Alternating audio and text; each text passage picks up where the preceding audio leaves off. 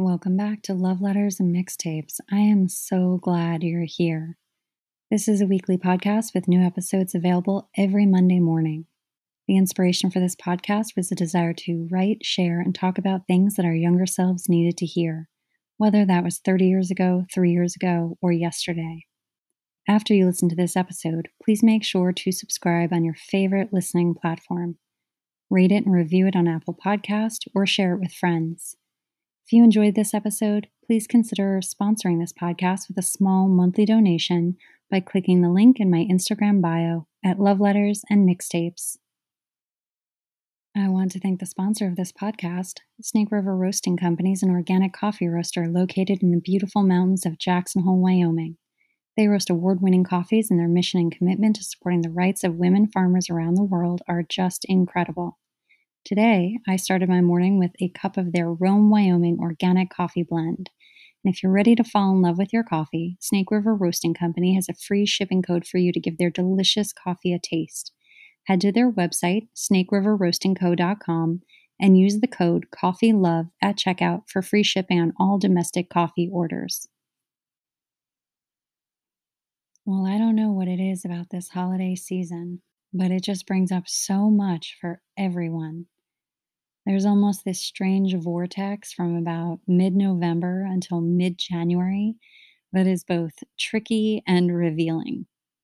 It brings up memories, buried feelings, nostalgia, longing, loneliness, and resentments.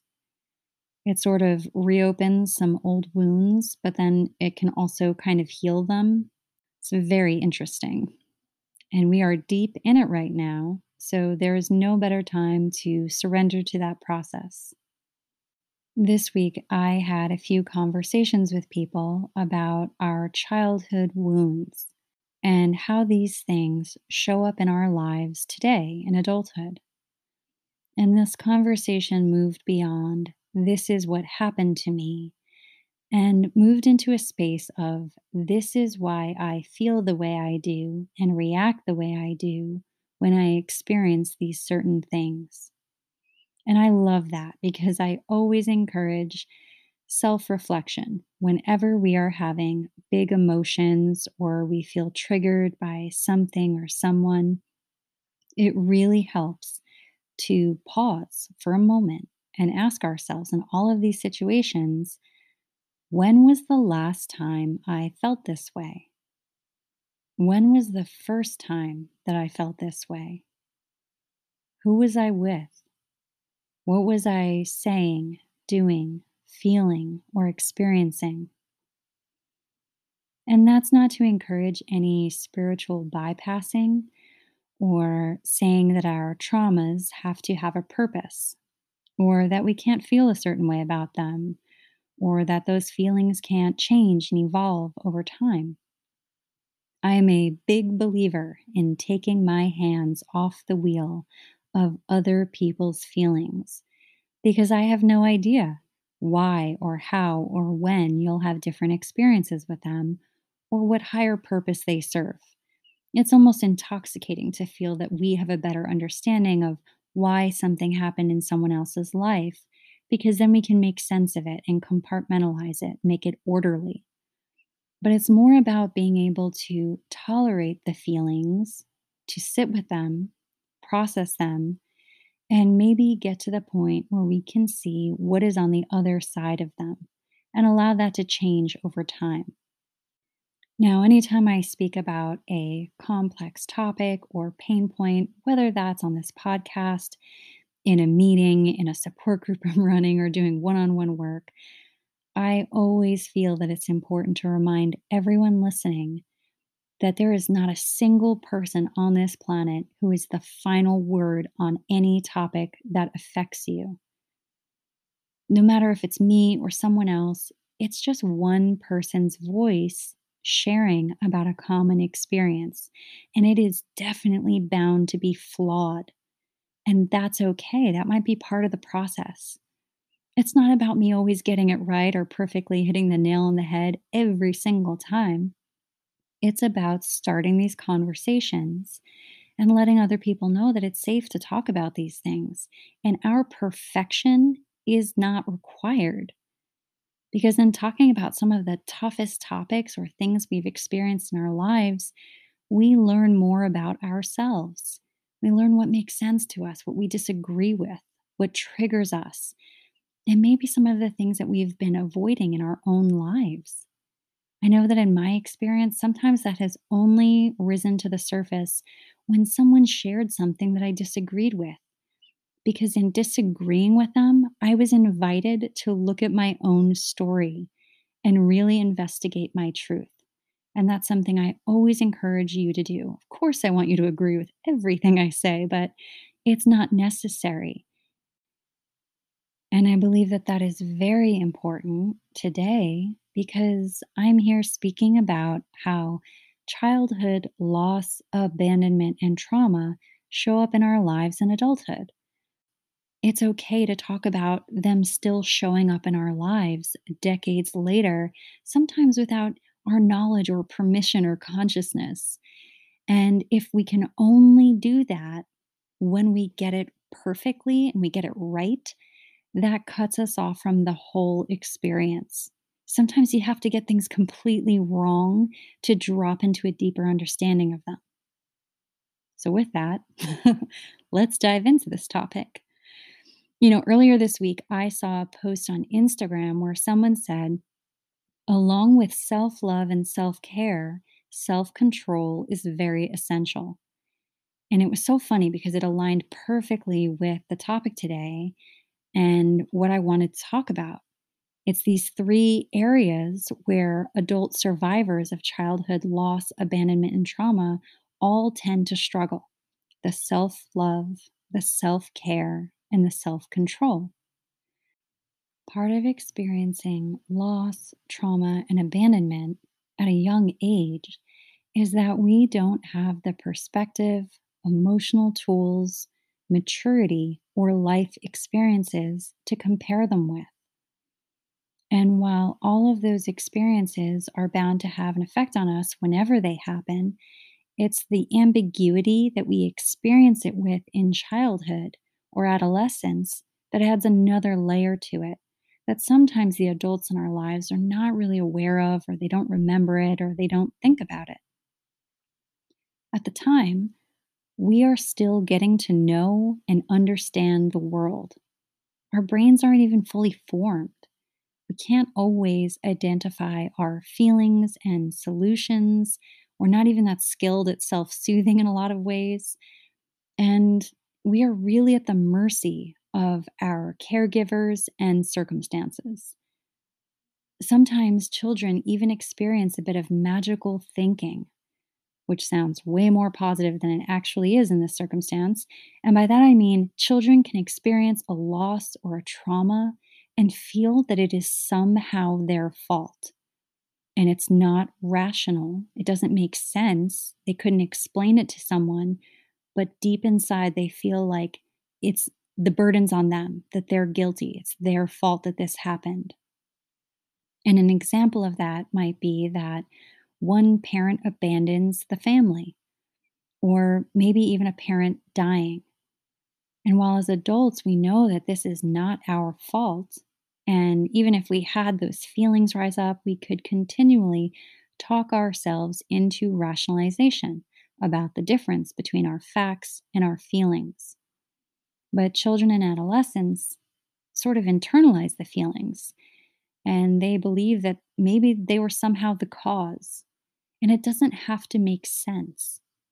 We can know that we had nothing to do with this person's choice or something that happened to someone, and still carry the guilt of thinking that we could have somehow figured out a way to save them or to prevent something from happening or to make them happy or to make them healthy. And even if a child can't verbalize all those things, there may be a persistent feeling that something that the child did has caused this.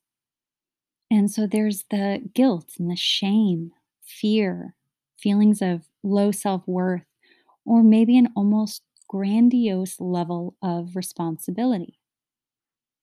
And I spoke about that at length in an episode I did on imposter syndrome. And the one phrase that I shared that really resonated with so many of you was, I am so scared that I will be found out, but I don't even know what I did. And it really resonates when discussing this topic.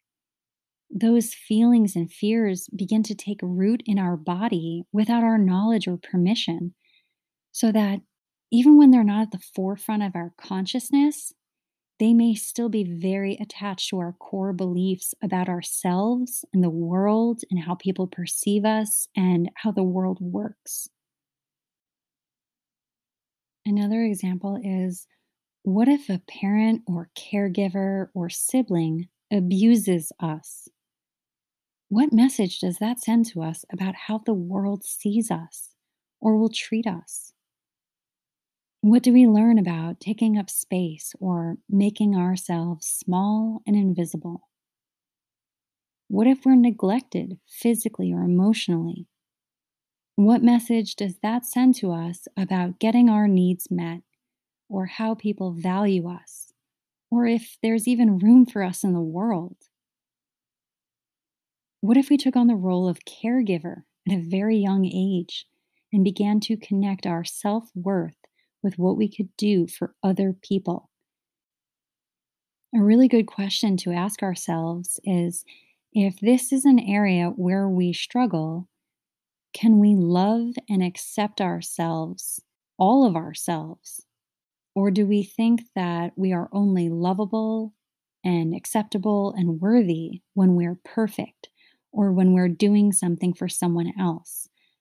Can we only receive love when we earn it? And those answers are not always easy to deal with. Sometimes it's really difficult to sort of take that personal inventory and see how often we have abandoned ourselves or cast parts of ourselves off to the side because we felt that they made us undesirable. Or maybe we forced ourselves to be viewed and consumed through someone else's gaze. Maybe because we didn't trust the world around us, and that feels a lot safer. Sometimes it's really hard to see ourselves clearly, but maybe we can step to the side and look at how we have treated other people in relationships. Our personal or romantic relationships offer so much information if we're willing to look at them. Are we attempting to recreate a dynamic that has harmed us in the past? Are we choosing partners that we can fix? Are we sabotaging relationships? Are we tough on other people the same way we are with ourselves? Are we unforgiving? Are we judgmental? Are we withholding? Do we only offer compassion and kindness when someone else has earned it? There's really no harm in checking in with ourselves and asking these questions to see how we feel about different things that have happened in our lives, different ways that we've responded to people. When we do that, sometimes we make connections that kind of blow our minds, especially when we step away from the facts and drop into the feelings. And that's something I always suggest when I'm leading groups and someone talks about a difficult relationship or interaction they've had. I'll encourage them to pause and reflect on what feelings it brings up for them and which other relationships in their lives bring up similar feelings. Now, the facts may be that there's no way your girlfriend and your father bring up the same feelings because they're different people. But if both relationships bring up feelings of fear, guilt, shame, then maybe relating and reflecting on the earlier relationship can offer some insight into what's going on in the current relationship. Another great question is What am I doing to get my needs met? Sometimes it's a more important or revealing question than what are my needs? Because shame or low self esteem may not even allow us to believe that we have needs. But observing what behaviors we're engaging in to make sure that we're never abandoned, never hurt, never neglected, that might tell us things that can help us in the present moment. Earlier this week, I shared something on Instagram about a particular symptom of post traumatic stress that I find myself struggling with pretty often. And that is a sense of a foreshortened future.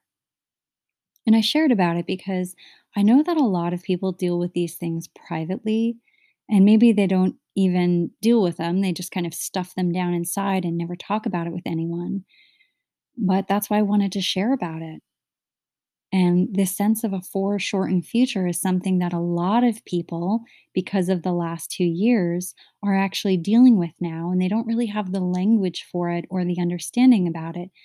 It just feels like there's something wrong with us or we're doing something wrong.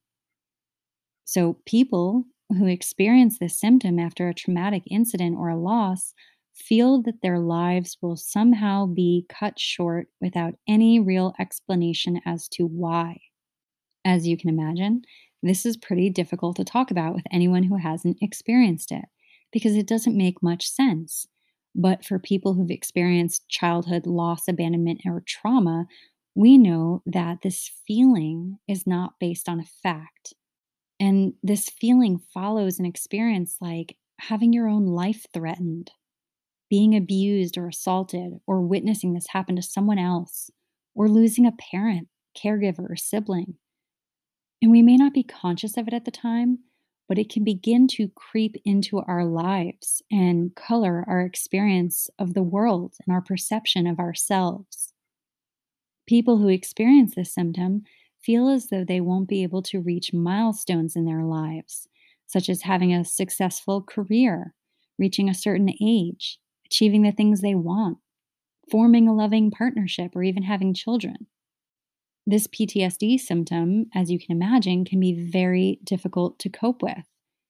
It distorts our perception, it numbs our responsiveness, it shapes reactivity, and it may lead to isolation, risk taking, hopelessness, and depression. The mantra that your mind generates on its own is what's the point? And I think that many survivors of trauma or abandonment or loss can relate to that type of confusion. And I'm happy to speak and share from the I. I've shared about my own experience with trauma on this podcast before because it might be relatable. I survived extensive childhood trauma and then had a very violent near death experience when I was 23. And you would think that someone who survived those things would automatically be overjoyed to just be alive. And I totally get that. Unfortunately, we just aren't built that way. What happened to me and what I have witnessed happen to many survivors of childhood trauma is that you begin wondering if it's a mistake, if it's a mistake that you're here, that you survived, if you are a mistake. And you begin to feel very detached from outcomes and consequences in your own life. People who experience this tend to be completely uninterested in setting themselves long term goals because they feel it would be futile and perhaps tempting the gods with hubris. They feel hopeless about the future because to have hope would entail the possibility of again being disappointed or harmed in some way, which they no longer have the strength to cope with following the traumatic experience. In 2000, Mark Freeman coined the term narrative foreclosure and that refers to a strong sense that one's life story has effectively ended and that there is no further purpose to it, no further meaning that can be derived from it, and no possibility that it will contain deep relationships with others or achievements of any kind. The individual affected in this way may also cease to feel that they care about anything or can be committed to any cause or project in the future feelings of extreme pessimism, extreme skepticism, that life is meaningless, that existence itself is a terrible thing, or that nothing can be known for sure may prevail. This sense of a foreshortened future is likely to be intertwined with a general loss of trust, which may manifest through beliefs such as others cannot be trusted, The world is a dangerous place that I should interact with as little as possible. And I know that when I heard that term narrative foreclosure, that just made perfect sense to me.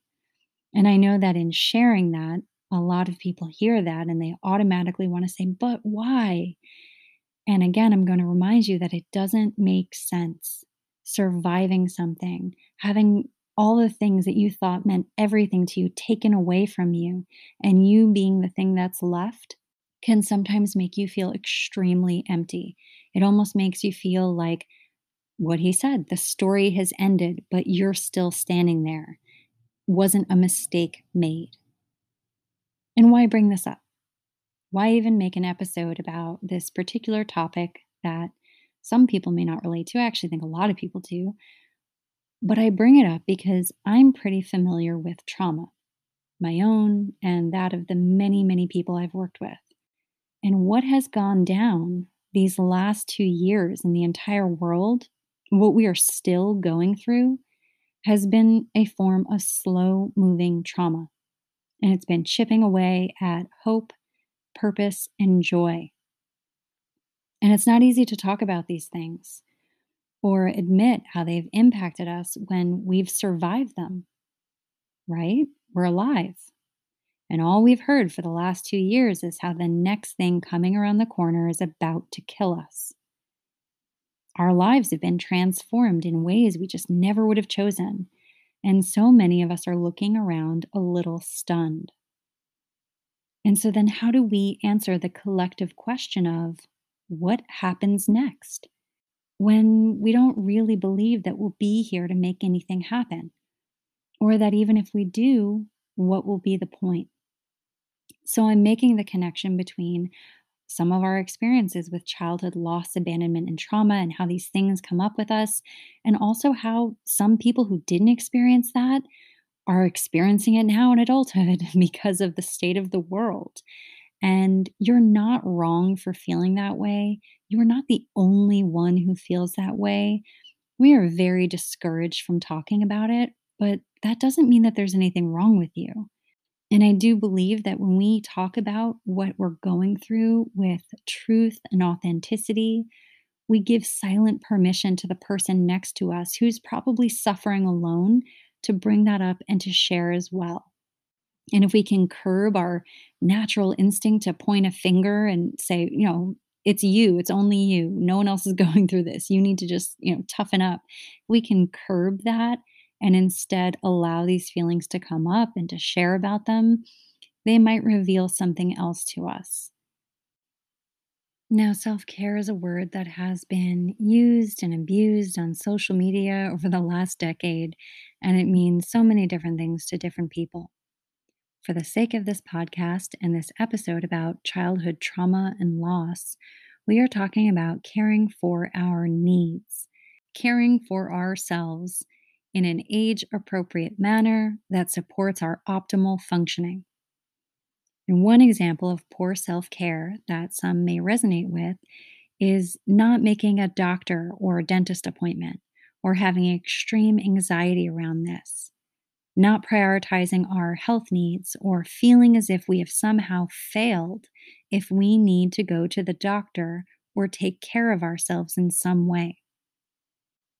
I've mentioned the CDC's Adverse Childhood Experiences study in several episodes. And adverse childhood experiences are potentially traumatic events that occur in childhood from birth to 18 years of age. And there are 10 types of childhood trauma measured in the ACE study. What the CDC found is that adverse childhood experiences have a tremendous impact on future violence, victimization, and perpetration, and lifelong health and opportunity. ACEs are linked to chronic health problems, mental illness, and substance misuse in adulthood. ACEs can also negatively impact education and job opportunities.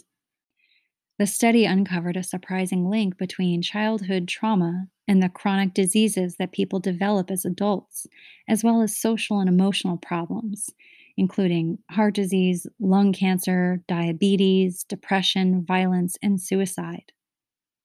And I always believe it's important to mention this study and similar studies to remind you that experiencing loss, trauma, or significant abandonment in childhood is not just part of life.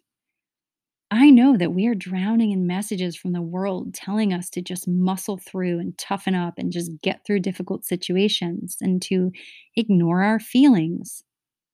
When the reality is that when we do this, we might make ourselves more convenient or accessible to the world, but we actually cause more harm to ourselves. And so, acknowledging the things that have happened to us or how our loss and abandonment affected us, it impacts our perception and decision making. And these are all the steps to get to know ourselves better and to transform some of our pain into power, or at the very least, transform it into peace. A simple tool that I use for self care is an acronym HALT. And I've mentioned it on the podcast before because it's actually really helpful. And we can use this in moments of distress or reactivity to identify what our needs are. Are we hungry, angry, lonely, or tired? And obviously, it goes deeper than that. It's a way to assess if our needs are physical, emotional, mental, or spiritual, and what steps we can take to address them instead of just exacerbating them. A really helpful question to ask when we're talking about self care is Are we numbing ourselves? harming ourselves or caring for ourselves. Because sometimes we just don't know the difference. The lines are a little blurry. We can think that we're taking great care of ourselves because we have a relationship, or we're making great money, or we look really good. But if we go just underneath the surface, we realize that the outsides don't match the insides. And is there something we can do about it? Something we haven't tried? And that's where the self care comes in. And I know that it's not the first thing that people who have survived childhood trauma, loss, and abandonment go for. It's certainly not the first thing that I go for. I would much rather just blame, shame, and isolate myself in those moments when I feel triggered. That's why I'm mentioning it today, because if you have had those experiences as an adult, you have the opportunity to make another choice and to begin implementing these things in little ways that can shift your life. So, even just using that acronym, the next time you're triggered and saying, as corny as it sounds, as much as I don't want to use it, am I hungry, angry, lonely, or tired? And allowing yourself to answer that and see what it brings you. And so that brings us to the last topic, and that is self control.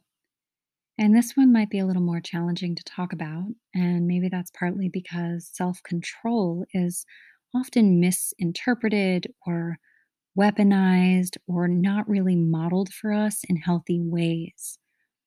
But the relationship between childhood trauma, loss, and abandonment and self control is an important one, although it can be a very difficult one. I think we tend to really associate self control with our behavior. It's a great place to start, of course, uh, you know, controlling our actions, having healthy boundaries, respecting other people's spaces. These things are all pretty essential in adulthood. But what I want to talk about today is the self control that extends far beyond that and touches how we communicate process, and engage energetically with the world around us. Earlier in the episode, I mentioned the magical thinking that sometimes children experience in those moments of loss and trauma.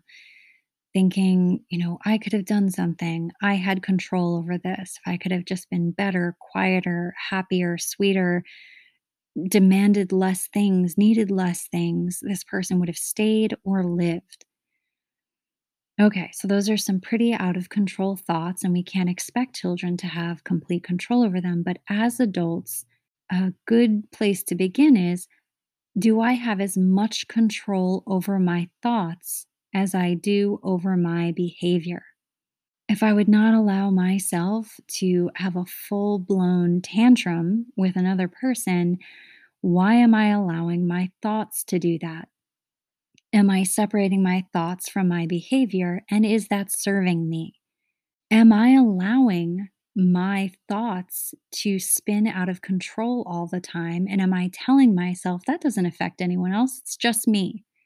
It does affect you, it does affect other people. And so, what can we do to set up sort of barriers or safety measures when we know that our thoughts are wandering into dangerous territory? I think another part of that is how we communicate. That self control and communication are in very close relationship with one another. And when we say communication, we just think, well, maybe self control means shutting up when I want to say something mean. But self control in our communication also means developing the muscles to listen and to interpret and to apply healthy perspective to the information we are being given. So, if every time I approach a situation and I immediately think the absolute worst thing, or I'm weaponizing something against someone, or I'm filtering it through this perspective of self sabotage, I'm not exerting much control in my communication. Again, it's not just what I say, it's what I interpret. And so introducing that level of control, it's a muscle that's really important to build. No one ever talks about it, but distorted perception can be the death of us. It can destroy our relationships. It can destroy our professional lives. It can destroy our families. So, introducing those steps can really help. How do I do that? One, journaling might be really helpful. I know that a lot of people really don't like putting pen to paper, it's excruciating. But imagine if your distorted thoughts didn't just exist in your head, because they sound really good in our heads. What if every time we had one of those distorted thoughts, we had to put it on paper and read it and look at it and be like, I don't know that that makes much sense. It sounded a lot better in my head. But as I'm seeing it on paper, I realize how ridiculous that is. That is not what that person is doing. That's not how they're feeling. That's not how they're perceiving me. So, journaling is a really good step. Meditation is really helpful. And that is getting out of the racing thoughts and intensifying our focus on one thought. So, that mantra that I offered earlier, I use that mantra a lot in meditation. The world is a beautiful place and I belong here. And the reason I focus on it and go over and over and over is to build those muscles of self control in my mind. Because my mind comes up with a great story about how everyone's out to get me, how no one loves me, no one cares about me, nothing good is ever going to happen. And I share that because I know I'm not the only one, because I talk to a lot of you people offline, and I know that a lot of you have the same thoughts. And that's why we introduce those things in meditation. That consistent mantra, we're creating a new pathway in our mind. If our mind never has any idea that it has an option or another street to walk down, it's going to keep going in that same line it's always been going in. So it really is up to us to introduce that level of self control. And probably the last thing I would say about self control um, is a combination of the self care and the self love. And maybe that's taking a step to support yourself in this area. If you are someone who's experienced childhood loss, trauma, and abandonment, there's a sense of deprivation that you might resonate with. That you don't deserve healing, you don't deserve love, you don't deserve to feel better. And that can be something that maybe we're not always aware of, but sort of hanging around. And so sometimes that cuts us off. It cuts us off from connection, from sharing with other people, from being honest about how we feel, what we think, what we want. And we owe it to ourselves to find spaces where we can start tapping into those things, whether it's just thinking about them, hearing about them, or verbalizing them. I've spoken in great detail on this podcast about how beneficial 12 uh, step programs have been for me in my life. The adult children of alcoholics groups have been essential in doing this work in a really healthy, measured, and powerful way. And it wasn't just like a one time aha moment where someone sort of got in my face like Dr. Phil and yelled at me and told me everything that was wrong with me and I just fixed it. No, it's been consistent trial and error, coming back to the same things in my life over and over again with new tools that I have developed over time. Something else that came up earlier this week, somebody asked me about sort of those aha moments, those like lightning bolt um, experiences, those miracle experiences to cure ourselves. And what I shared was as appealing as those things are, I wouldn't want them. Because what that does is that strips me of all of my defense mechanisms, all of my character defects, and all of my tools all at once, and gives me this one thing to depend on. And if that one thing is removed, I'm devastated. And the reason why this slow and steady pace of developing these tools through regular work, whether that's meditation, journaling, therapy, 12 step groups, whatever it is, it takes time and it builds and it creates a really strong foundation that nothing outside of you can take away from you. And that's why I talk about these things. That's why I encourage these things, is because I want everyone to have those things. There's this one phrase that I use very often on this podcast, and that is life on life's terms. And I use that because the whole world sort of tells us that we are in complete control over everything that happens to us our thoughts, our feelings, our experiences, our health, our bodies, our relationships, our profession that if only we were just the masters of our destinies and really took control of things, we would get exactly what we want and all would be well. I don't agree with it. I actually think that life does unfold on life's terms. So it's not about the rigidity of saying, I am only showing up for getting exactly what I want. And I feel that maybe that's really important to share with people who have survived childhood trauma, loss, and abandonment, or maybe even trauma in their adulthood, because it can almost feel like we did something wrong. I've heard that from people when I shared my story very humbly and vulnerably and, and shared and said, This is something that happened to me. And their first response is, You did all of these things wrong. You must have brought it on yourself. God, that is so harmful and dangerous. So, I'm talking about these things because it's not about being as rigid and forceful as possible in our lives, but maybe it's about really building up that emotional toolbox that we have and taking good care of ourselves and building a strong foundation of coping skills, of emotional resilience and emotional sobriety so that no matter what happens, the good or the bad, we can show up for it. We can experience it, we can survive it, we can move through it. And you never know. Sometimes life on life's terms is the Wi Fi being spotty, my neighbors being as loud as humanly possible, and my throat being raspy because I'm allergic to absolutely everything in the Pacific Northwest. but I did my best, and I hope that you felt seen and heard as I explored this topic. It's not the last time I'm going to talk about it, it's not talking about everything having to do with childhood trauma, loss, and abandonment. But we're tapping into it, and I hope that it resonated with you. And until next week, make sure to hit the follow button on your favorite podcast listening platform. You can join me on Instagram at Love Letters and Mixtapes. And if you enjoy this episode, please consider making a small monthly donation to support this podcast by clicking the link in my Instagram bio.